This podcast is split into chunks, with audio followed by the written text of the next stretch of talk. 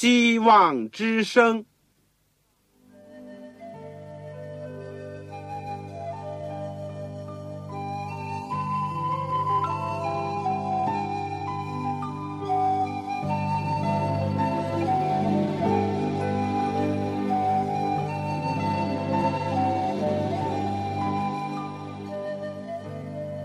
各位听众朋友，各位弟兄姐妹，欢迎您收听信徒培训这个节目。教会的兴旺，不单表现为人数众多，更要求教友的素质好。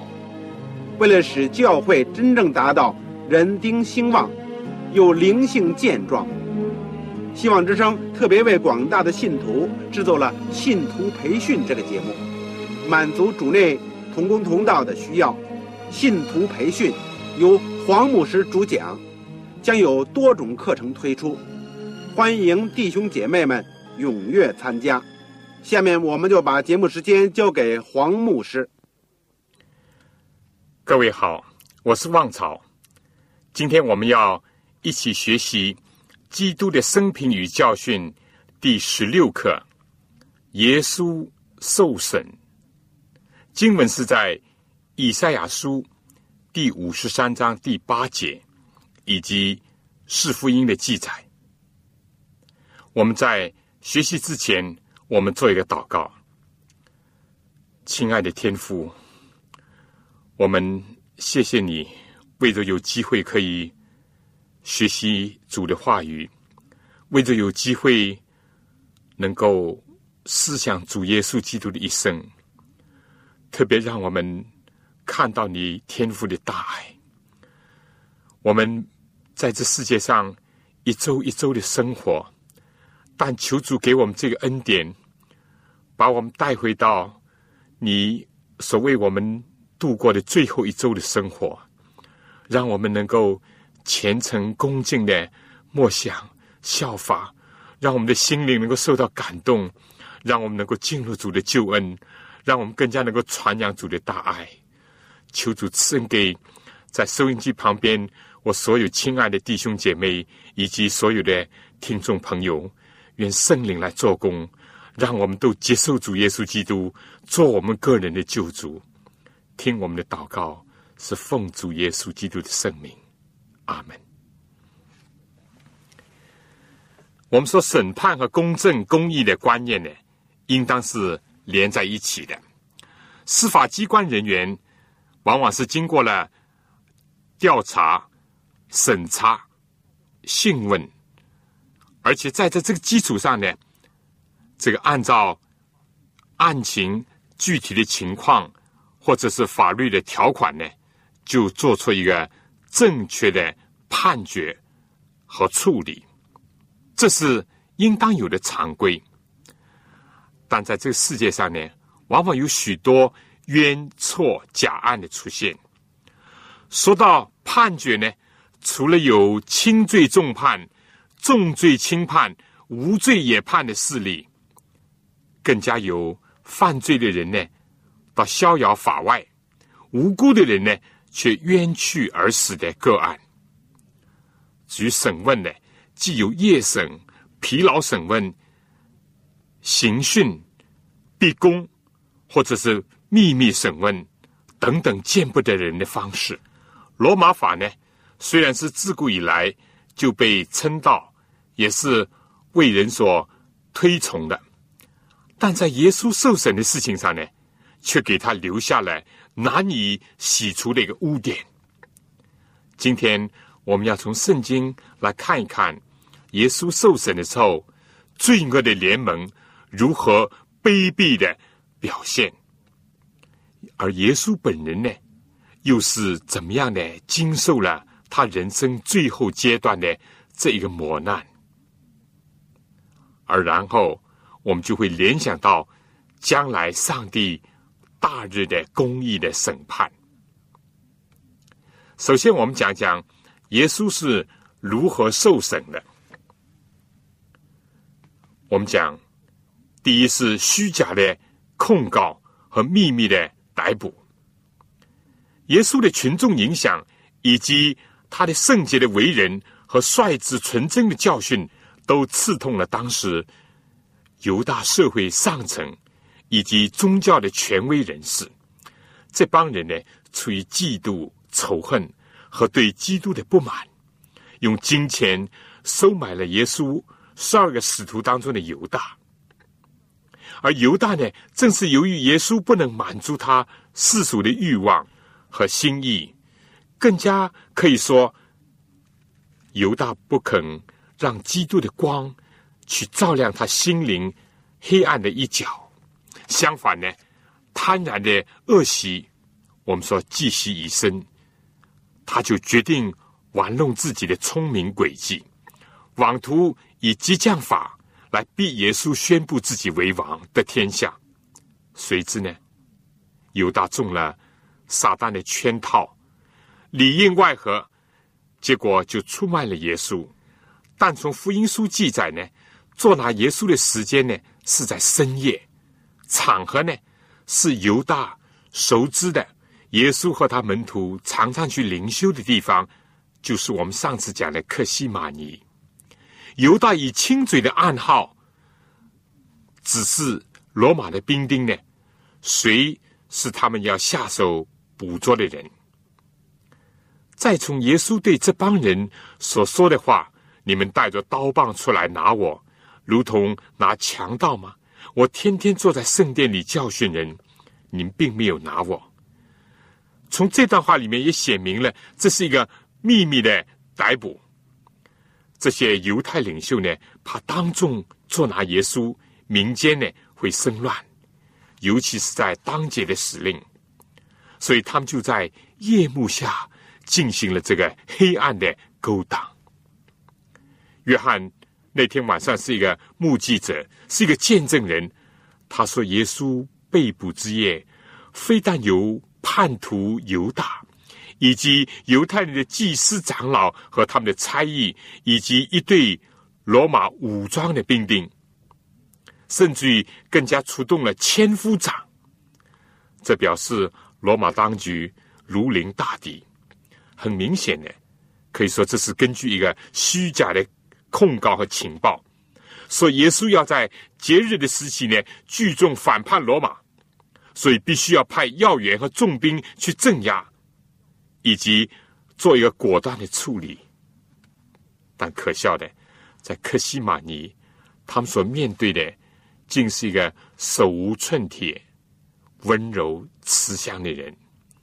他的手曾经扶持过多少跌倒的人，曾经医治过多少患有各种病患的人，甚至于被彼得削去耳朵的仆人，也在这时候。得到了耶稣的医治。今天他伸出双手救博，不是不法之人惩治于法，是律法的颁布者、人类的创造主，受博于无法之人的手下。天哪，惊讶吧！地呀，诧异吧！虚假的控告。和秘密的逮捕呢，必定会使出下一步，就是马不停蹄的夜审、疲劳轰炸和卖出假见证、诬告无辜的受害者。在一个晚上，耶稣通宵达旦的受到六次审问，三次呢是在本国犹太官长和大祭司面前，首先是在卸任。但仍然大权在握的亚拿，也就是现任大祭司该亚法的岳父面前受审判。这是记载在约翰福音十八章十三到十四节、十九到二十四节。第二次呢，是在该亚法和犹大的公会面前受审。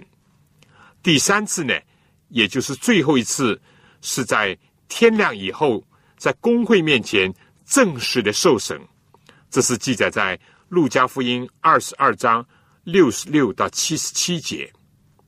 约翰呢，着重第一次的审问；马太和马可呢，着重第二次的夜间公会前的非正式的审问；而路加呢，着重了在早晨犹太公会的正式的审问。至于耶稣在罗马以及地方官员的面前呢，也受了三次的审问。先是在罗马巡抚比拉多面前受审，约翰福音第十八章十八到二十八节。以后呢，是在加利利分封的王，也就是杀害施洗约翰的希律面前受审。路加福音二十三章四到十二。最后呢，又回到了比拉多面前受审，而且被定死罪。这个记载在路加福音二十三章十三到十六节，马太福音二十七章十五到三十节，约翰福音十九章。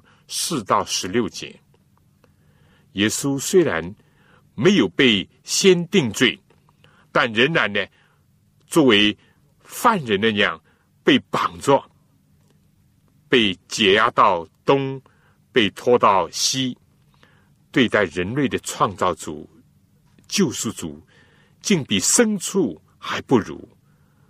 他们之所以要结束的不停的夜审，因为。白天呢，怕引起群众的喧哗和声乱；另外呢，第二天是安息日，又是除教节，所以是一个大日。这些伪善又狠毒的祭司长、犹大领袖，在捉拿耶稣的时候呢，他们已经下定决心要处死耶稣，只是自己没有生杀的权柄。他们已经想好了。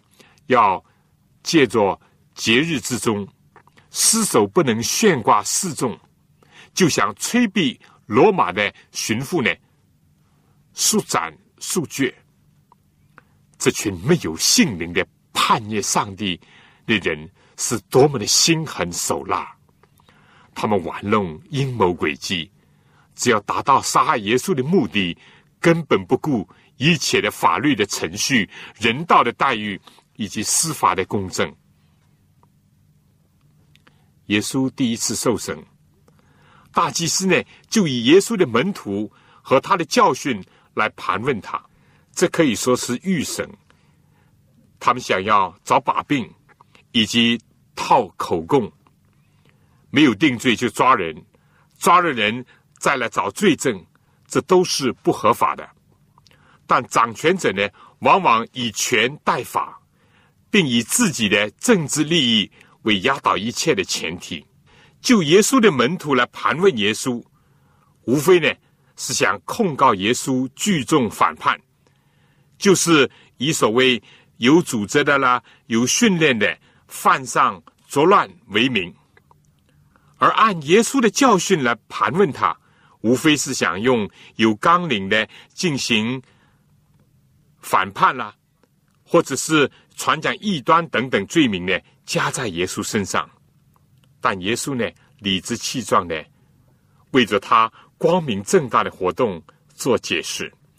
耶稣不愿意牵连心灵已经是很软弱的门徒，他只是就他的教训辩护说：“我从来是明明的对世人说话，我常在会堂和店里，就是犹太人聚集的地方教训人。”我在暗地里并没有说什么，你为什么问我呢？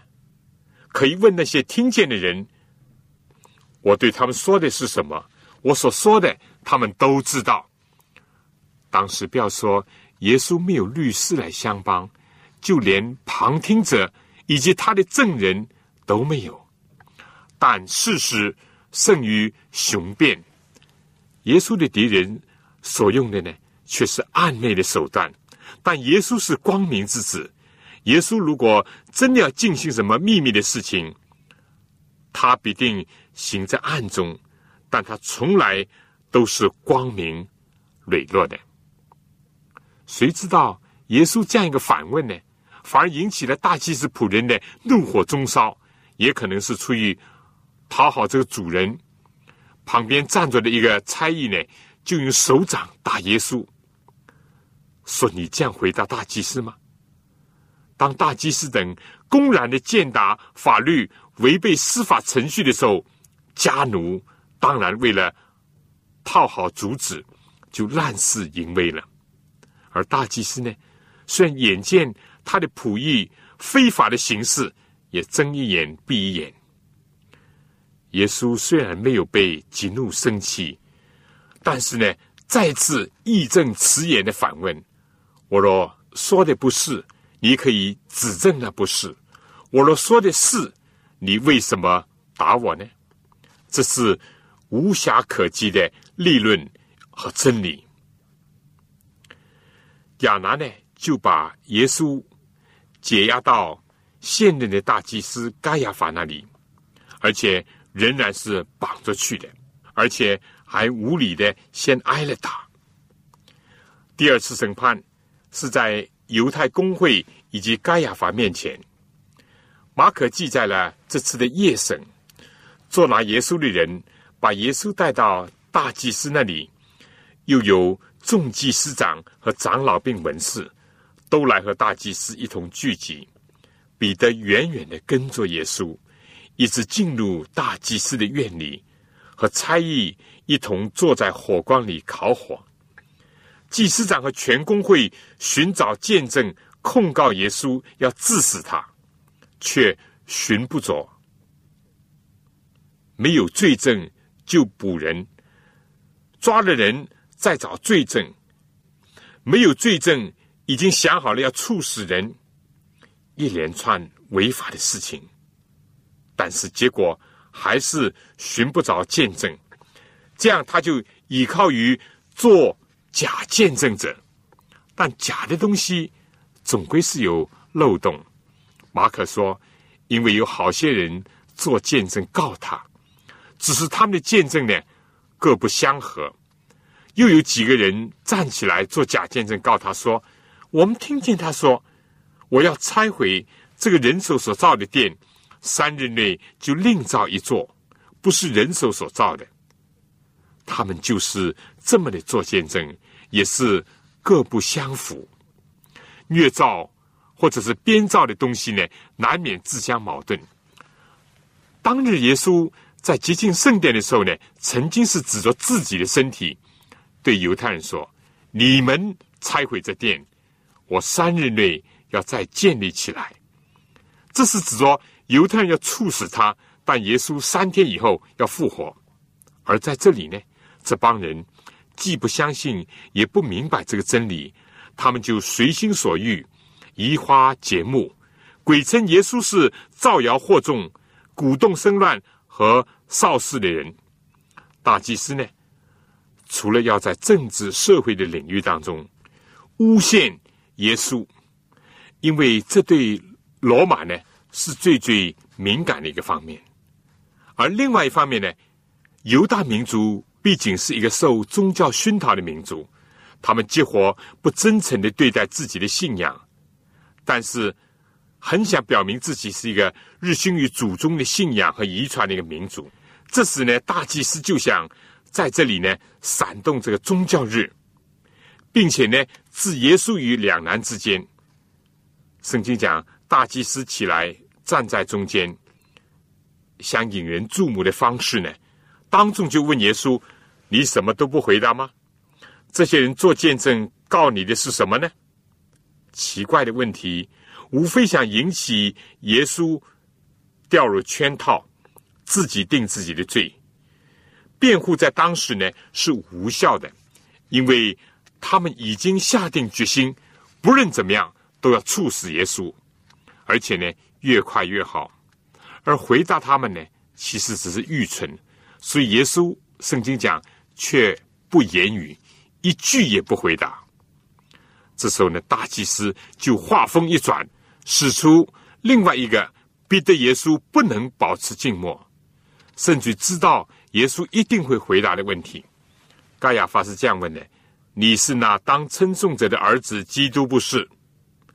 耶稣怎么能够不回答？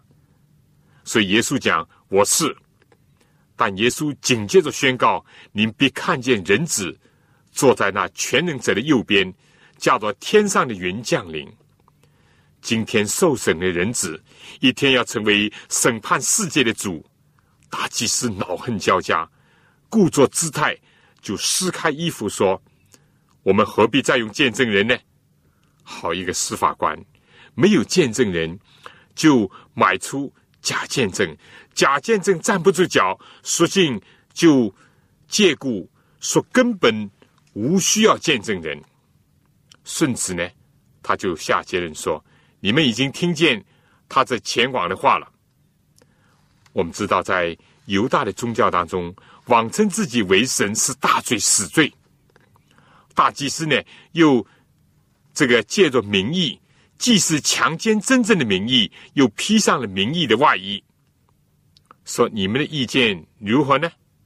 这无非是先定了调，再领大家随他的暗示和跟着他的指挥棒来唱罢了。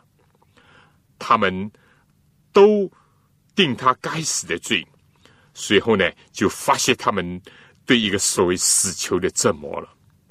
他们的眼如果开开，他们将会惊恐万状，因为他们非但这么一位为他们带来最后拯救，而且令他们免遭厄运的主，而且正是他们一直所仰望的弥赛亚和神圣的创造主啊！但可悲的。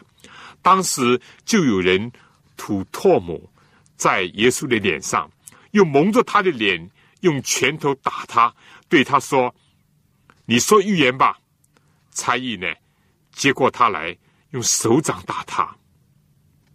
我们温柔的主，在这次夜审当中，饱受了侮辱和皮肉之苦，而且他们还用许多别的话辱骂他。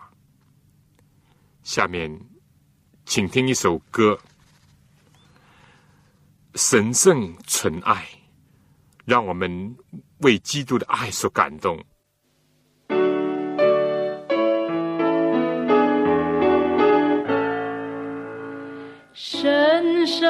圣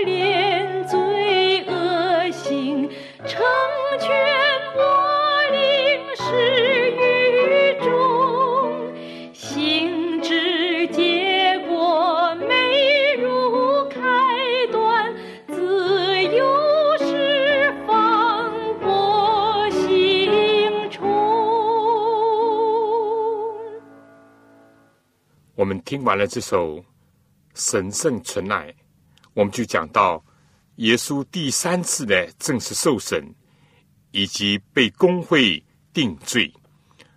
经文是在路加福音二十二章六十六到七十一节，马太福音二十七章第一节，马可福音十五章第一节，在猜疑的戏弄、毒打耶稣的时候。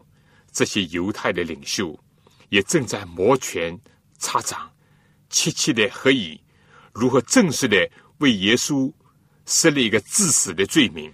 同时呢，他们也通知那些还在睡梦当中的工会的成员呢前来。所以圣经讲到天一亮，在耶路撒冷过逾越节的时候，我们知道天亮大概是在四点多钟。好家伙，四点多钟，他们就召集正式的工会全体会议，民间的众长老，连祭司长带文士都聚会。按理在前两次夜审当中呢，既连告耶稣的假见证都互相不和，按理讲应当要释放耶稣的，但天快亮，他们的心里就更加恐慌，更加阴沉了。他们一面要全公会呢追认他们所栽定的耶稣该死的，就是讲他说了见网的话，以及惑众生乱反叛的罪名。同时呢，他们要商议怎么样使罗马的巡抚比拉多呢能够接受他们的控告，以完成正式的所谓的司法的手续。因为既或是工会定耶稣死罪，他们因为犹太王国的地位，不敢私下的处决他。自从罗马皇帝把亚基老王充军，把犹大地编为罗马皇帝。之下的一个预审，犹太人已经失去了杀人的司法权。如果要这样做呢，他们必须先要得到罗马巡抚的批准。他们一夜疲劳的审问了耶稣，好不容易到了天亮。一方面，那些遮盖非法的事情已经发生在子夜。案例呢，那个应该在光天化日之下来进行的审判。但是却是在夜间来审问耶稣。另外一方面呢，他们知道自己的时候不多，必须要再创过罗马这一关，以至于实际在节日之前呢就处死耶稣，而且不容他的尸体在当节的时候呢暴露在众人眼前。何况呢，他们也不知道这样将会引起群众什么样的反应。现在天亮了。他们就必须要在日落前办完一切的事情，真是杀耶稣而后快。撒旦快要到赤膊上阵的时候了，于是他们把耶稣带到他们的工会里面。这是在圣殿院子的东南角那儿，有工会的会所。按照律法，犹大工会呢，只能在那儿宣告死罪的一个断案。他们既无罪证就抓人，抓了人找不到真实的见证就定罪，没有定罪就施肉刑，定了罪就更加多的肉体和精神的折磨。现在呢，无非是做做官样文章，掩饰他们的违法之举而已。可叹无罪的被视为违法，而违法的人竟在司法和执法。他们认为，要耶稣自己认是基督，就足以使他们能够告他。在罗马的政权下呢，说耶稣自封为王，就可以讲他想在该撒之外另立自己为王，聚众谋反。而同时呢，在这么一步的犹太人面前，宣称耶稣自称为弥赛亚。又不拯救以色列，使他复国，就是要定他为假基督，前往的称自己是上帝，或者是以自己与上帝同等而定他死罪。所以他们讲，你若是基督，大家记得吧？和魔鬼在旷野试探耶稣的时候是一样的。他们接着就讲，就告诉我们。他们并非是真正的无知，乃是践踏良知；他们并非是求问真理，乃是亵渎真理。所以耶稣讲：“我若告诉你们，你们也不信。不信的恶心是一个根本。为什么不信呢？是因为耶稣不符合他们世俗的向往和要求。今天许多人也仍然的重蹈这个覆辙，拒绝相信耶稣。”耶稣进一步说：“我若问你们，你们也不回答。”耶稣有一次曾经问这些人说：“既然米赛亚是大卫的后裔，为什么大卫王还称米赛亚为我主呢？他们当然既不明白，就是明白了也不敢回答，所以就静默的回避了。耶稣以真理为武器，如入无人之境。他又再次的重申：从今以后，人只要坐在神全能者的右边。他们都说：“这样，你是上帝的儿子吗？”耶稣说：“你们所说的是。”耶稣当然不能否认，甚至也不能在这样的问题和这班人面前保持静默。这样，他们以为已经得逞了，说：“何必再用见证呢？”他亲口所说的，我们都亲自听见了。按照摩西的律法，定罪必须凭两三个人的见证，而借着被囚之人的话再来定他的罪，都是非法的。要狠心杀人呢，那还顾得什么法律呢？工会就草草的过场，结案定耶稣死罪。第四，我们讲讲耶稣在罗马巡抚比拉多面前受审。这是记载在约翰福音十八章二十八到十九章十六节，马太福音二十七章十一到三十一节，马可福音十五章第一到二十节，路加福音二十三章第一到二十五节。四个福音呢？都记载了耶稣在比拉多面前受审的情况。工会的众人呢，把耶稣捆绑了，全体一起涌到比拉多的衙门。那个时候天还早，更加不到了罗马巡抚习惯坐堂的，就是上午九点的时候。但犹太人呢，按照他们的习俗和这个律法呢。不愿意进入官府衙门，恐怕沾染了污秽，不能吃这个逾越节的宴席。其实呢，却硬心的让逾越节的羔羊所预表的一位去世在他们的手下，形式和教条主义的信仰是多么的可悲呀！于是比拉多巡抚呢就出来，想必呢从昨晚派出千夫长。带兵去捕捉，据称是叛党领袖以后呢，他一直守候着带回来的消息，人声鼎沸，划破了宁静的清晨和豪华大院的气氛，使比拉多呢直觉的知道一定有人前来了，但一眼瞥见，在他面前救搏的，既非是凶神恶煞、三头六臂的大汉。也不是满脸阴险、刁钻奸猾之徒，而是慈祥、谦柔又正气浩然的圣传当中的耶稣。比拉多甚至很费解，为什么要派重兵以及要员去逮捕一个看来绝对没有反抗意识的人呢？他就不仅开口问。你们告这人是为什么事呢？他们根本不能直接的回答这个问题，就说这人若不是作恶呢，我们就不把他交给你。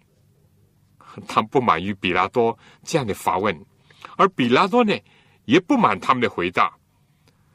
在作恶的帽子下，并没有实质性的罪状，所以罗马巡抚就说：“心说，你们自己带他去，按照你们的律法审问他吧。”他可能不知道，他们已经接二连三的夜审耶稣，就是按犹太的律法，也找不到什么置耶稣于死地的依据，除了虐造就是歪曲。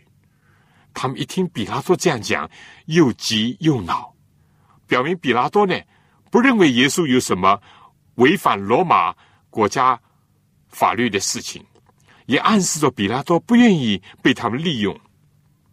经比拉多这么样一讲呢，他们就露出了他们的要杀人的凶险了。我们没有杀人的权柄，这既是无可奈何的一个事实，又是强烈的表示，他们必须借着罗马人的法律杀害耶稣。约翰讲，这要应验耶稣所说，自己将要讲死的话了，就是耶稣必定会被交给外邦人，而且要被钉在十字架。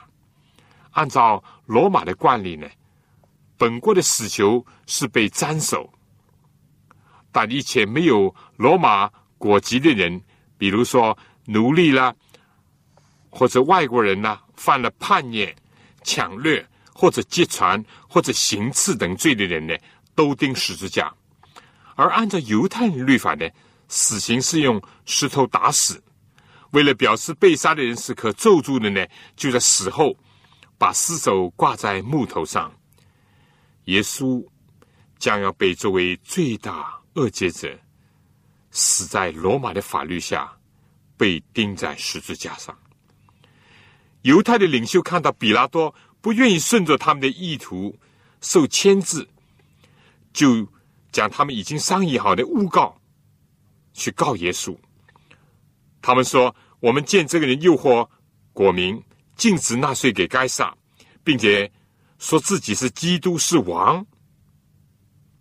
除了歪曲事实，他们故意在这里把基督解释为王，暗示耶稣想谋反。”其实呢，正是耶稣不愿意接受犹太人要他做王的要求，并表示他的国不在世界上，而遭到他们的出卖。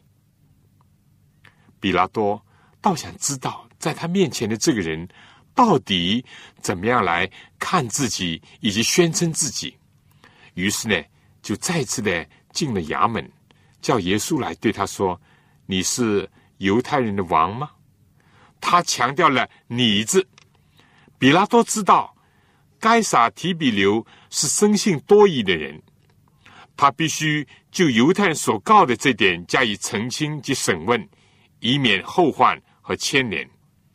何况呢，按照罗马历史家说，当时盛传呢，将有一位管辖世界的大君王要从犹太人当中出来，而耶稣呢？也知道这个问题，在一个代表罗马统治者的巡抚面前是容易遭到误会以及留下把柄的，所以就巧妙的说：“这话是你自己说的，还是别人论我对你说的呢？”比拉多一听，这既贫穷又谦柔，也没有世俗君王威仪的人，但说话又是和。阶下囚完全不同的人所反问的话呢，结果就傲慢起来了。我岂是犹太人呢？意思就是说，我是堂堂的罗马巡抚，不是王国的犹太人。我可不懂，也不理你们的犹太教、犹太法律。但你本国人、犹太人，为什么偏要处死你呢？你本国的人和祭司长把你交给我，你做了什么事呢？耶稣回答说：“我的国不属这世界。罗马、罗马君王和臣仆大可以免生怀疑。”耶稣说：“我的国若属这世界，我的臣仆必要征战，使我不至于被交给犹太人。只是我的国不属这世界。”耶稣呢，不求天父派天使来救他，并且吩咐他的门徒彼得。收刀入鞘，自己也甘愿被人捆绑，所有这些都充分的说明了这一点。而这样的解释呢，除了揭穿了犹太领袖的歪曲和诬告，也让比拉多一个掌权人知道，除了世界上的国，这是耶稣所不向往留恋的；但另外呢，有个属天的国度，这才是他所倡导。投身以至于为此献身的一个事业，比拉多就对耶稣说：“这样你是王吗？就是你以自己为王吗？”耶稣回答说：“你说我是王，我为此而生，也为此来到世间。”主耶稣在大祭司及公会的盘问当中，承认自己是上帝的儿子，在世俗的掌权者审问当中承认自己是王。早年呢，拿单业也称耶稣为王。主在比喻当中呢，其实也暗指自己是王。可以看马太福音二十章二十一到二十三节，二十二章第二节，二十五章三十四到四十节。尤其在这个最后一次进耶路撒冷的时候，群众欢呼他为王，他也以王的方式呢融进圣城。但他现在并非要做世界的王，而是要在信心之人的心中，在他们的生命里面居首位。耶稣来是特为给真理做见证，凡属真理的人就听我的话。耶稣就是这样讲的。世俗的君王呢，往往以武力、权力来统治人，但耶稣是以见证真理为天国及天国子民的一个表征。撒旦和他的属下以虚假的见证残害耶稣和他的子民。但耶稣和他的百姓宁肯牺牲自己以维护真理。比拉多一听“真理”两个字呢，就说：“真理是什么呢？”在一个虚假充斥的时代，这个既成为诚心追寻真理之人想要问的一个问题，也是一般玩世不恭的人讽刺的话：“真理是什么？真理有什么意思？哪里有什么真理？”真理值几个钱儿？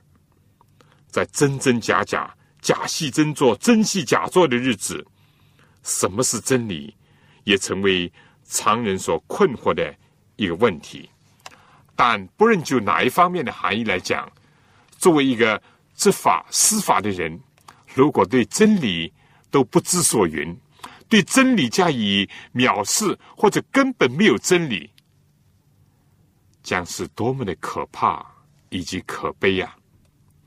历代许多人都不相信有客观的、绝对的真理和是非，以为一切都是捕风捉影，只有别指尖前的利益和抓到手的才是真实的。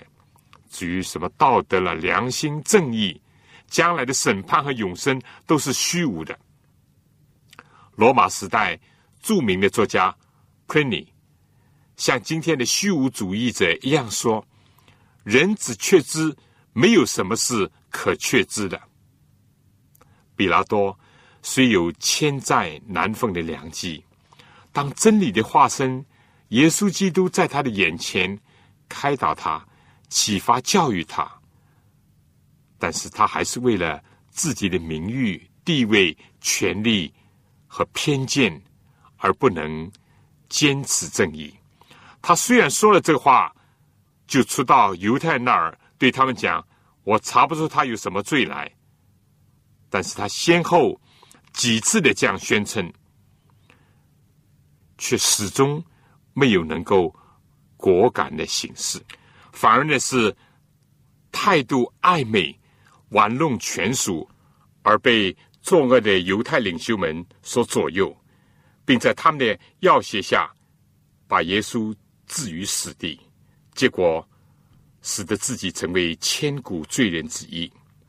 比拉多为了讨好，至少是不得罪犹太的权贵，以免他们上告到罗马皇上那里，会造成对自己的不利，他就继续说：“但你们有个规矩，在逾越节要我给你们释放一个人，你们要我。”给你们释放犹太人的王吗？哪里知道心灵刚愎的犹太领袖以及追随者就喊着说：“不要这个人！”比拉多不是犹太人，在所罗门的宝座扶手上有两个狮子站立所象征的那样的人，意思就是说，任何的一个掌权者应当有为真理正义而站立。以及征战的勇气和胆色，比拉多是一个弱者。一切有私心的人都会在关键的时刻成为懦夫，不论在他是否手上有大权在握。尤其当时这群盲目又死心塌地的犹太领袖以及他们的党羽，听比拉多的宣告，就越发竭力的说，他散获百姓。马可福音十五章第三节还说，他们还告他许多的事情。其实呢，这正是犹太权贵自己的写照。比拉多既查不出耶稣有罪，但是呢，他又不愿意讲赔礼道歉。那么无罪释放，应当是至少要有的事情了。他也没有这样做，这就使得犹太人呢。得寸进尺。耶稣被祭司长和长老控告的时候呢，什么都不回答。对于良心死灭、对真理事实耳聋目睽的人，多说呢只是愚笨。在这里呢，用得上耶稣曾经讲过的话：把圣物丢给狗，以及把珍珠放在猪前呢，都是没有必要的，甚至是。愚蠢的，因为猪会践踏了珍珠，反过来会咬你。比拉多呢，这时候呢就对耶稣说：“他们做见证，告你这么多的事情，你没有听见吗？”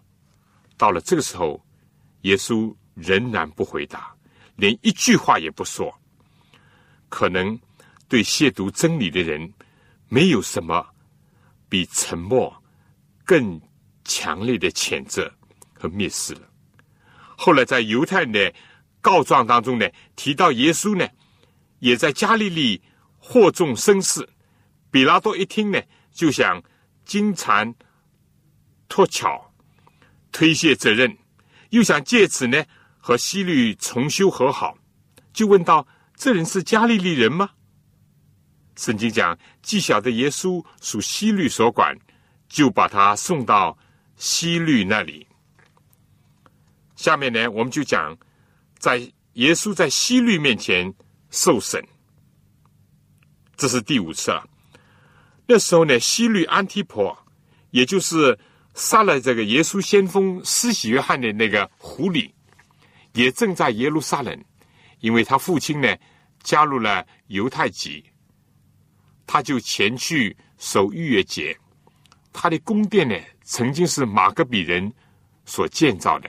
在圣殿和比拉多的衙门的中间，希律看见耶稣就很喜欢，因为听见过他的事情。当他初听耶稣事情的时候呢，一度心灵上似乎有所触动，像过去的扫罗王那样，他早已就想见耶稣了。为什么呢？倒不是像税吏长撒该那样，而希律是指望看他行一件神迹。他满以为耶稣为求自己的释放呢，一定会遵他而行，满足他的要求。但他没有想到，也没有知道，耶稣虽然为别人的需要行过千百件的神迹，却从来不为自己行一件神迹。就像他在旷野受试探的时候所表现的。何况呢，耶稣已经清楚的知道，和苦悲是。父上帝的旨意，他绝不借这个来回避十字架的道路。虽然希律问他许多的话，耶稣却一言不答。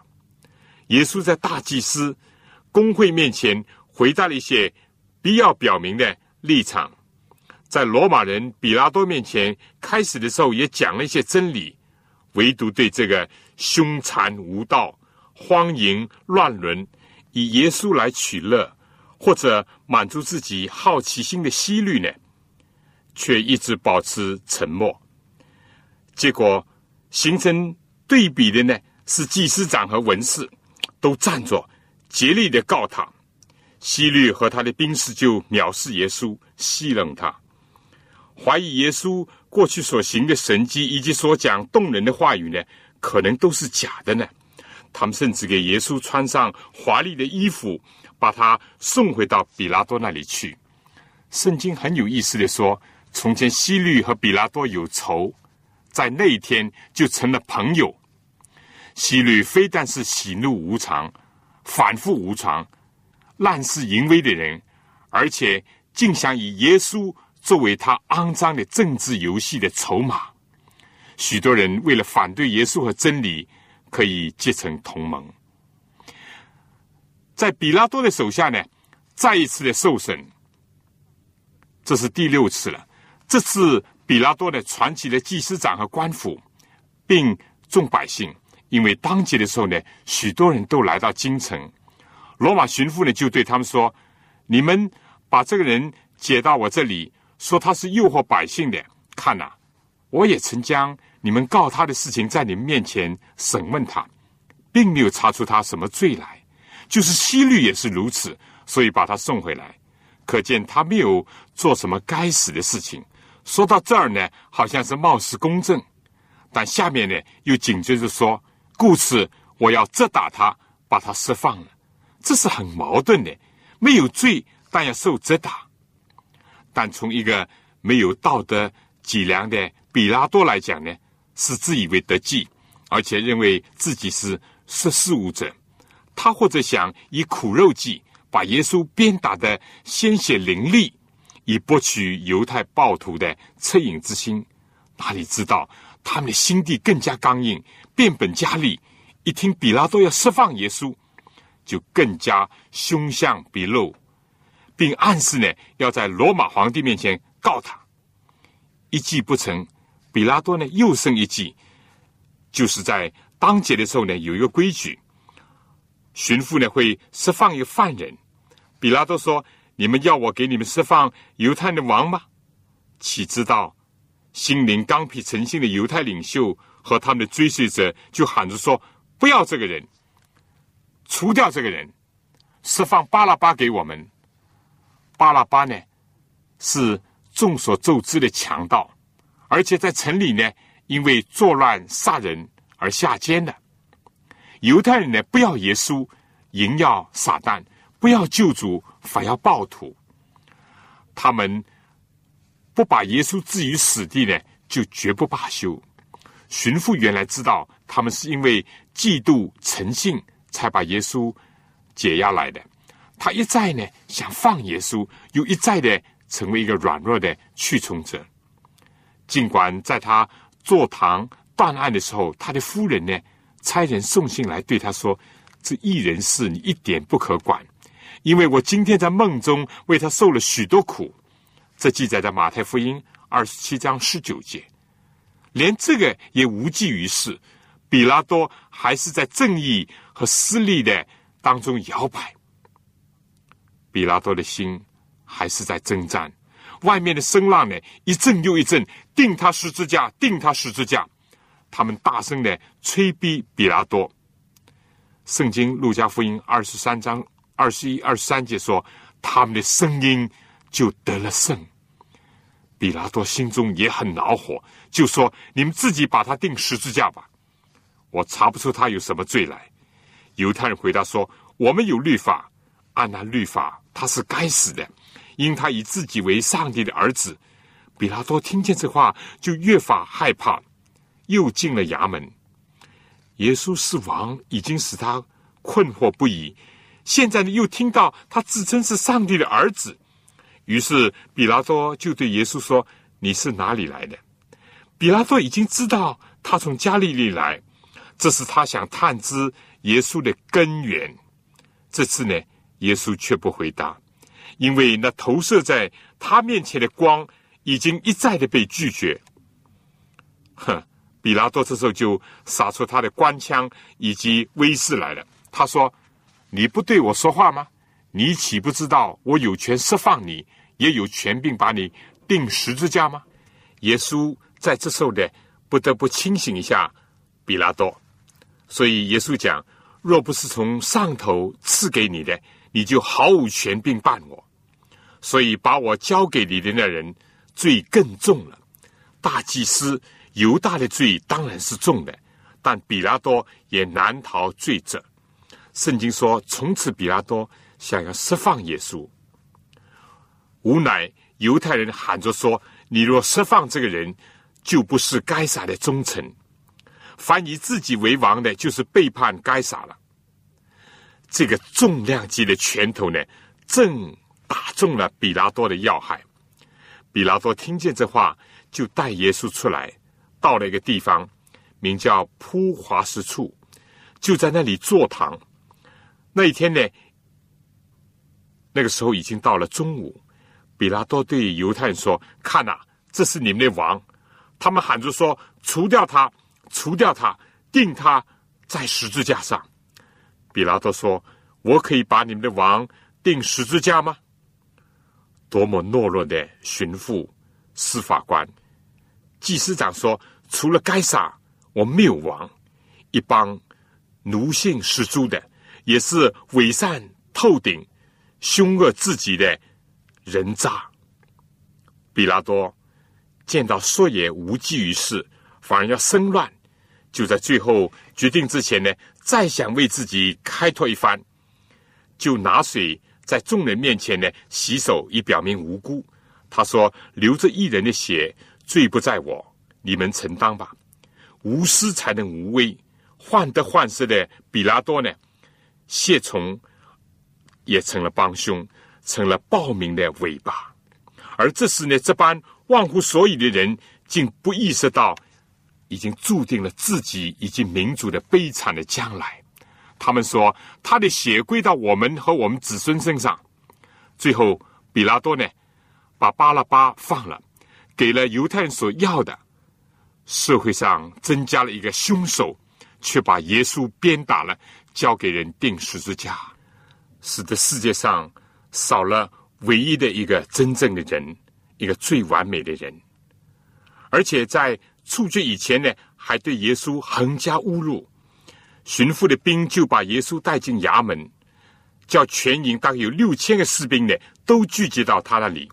他们脱了耶稣的衣服，给他穿上了一件戏装，就是朱红色的袍子。